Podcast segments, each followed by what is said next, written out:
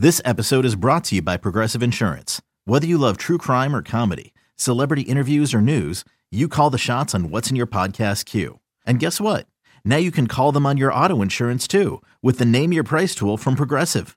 It works just the way it sounds. You tell Progressive how much you want to pay for car insurance, and they'll show you coverage options that fit your budget.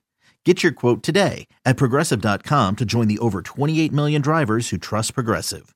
Progressive Casualty Insurance Company and Affiliates. Price and coverage match limited by state law.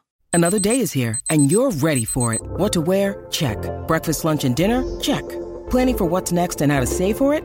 That's where Bank of America can help. For your financial to dos, Bank of America has experts ready to help get you closer to your goals. Get started at one of our local financial centers or 24-7 in our mobile banking app.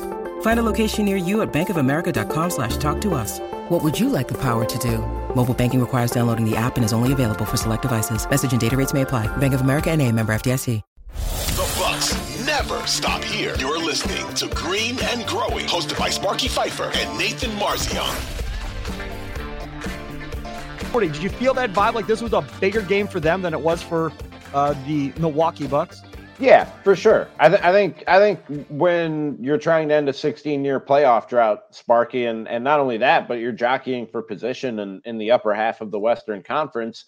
Every game feels feels really big right now. And you just had a nationally televised game on Thursday against the Knicks, which is something that doesn't happen so often for the Kings, something Bucks fans were used to just a few years ago before right. they, they started winning championships and earn the respect of the national media. This whole season is about ending that playoff drought and about earning that respect of essentially doing what the Bucks have done over the last decade or so. That slow climb to to contention and and respect in the NBA. And I think I think going toe to toe with with a team like the Bucks and everything that they have done at this point and, and where the Kings are in their development – yeah, it was it was it was a measuring stick game. That that place, man, I'll tell you this.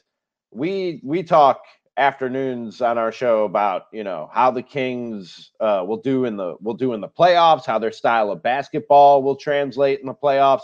Are they ready for it in terms of the the, the moment, and will it be too big for them? I'll tell you this, man. Kings fans are ready for the playoffs. That that yeah. that, that was dude, that was a, an intense I was in the building for that one last night. That was an intense environment for that game last night between the Bucks and Kings and both teams put on a good show, man. That that was that was a good battle and it, it was it was a fun game to be at and Kings fans showed up for that one, man. They they're ready for the postseason. They're playoff ready when you talk about Kings fans out here.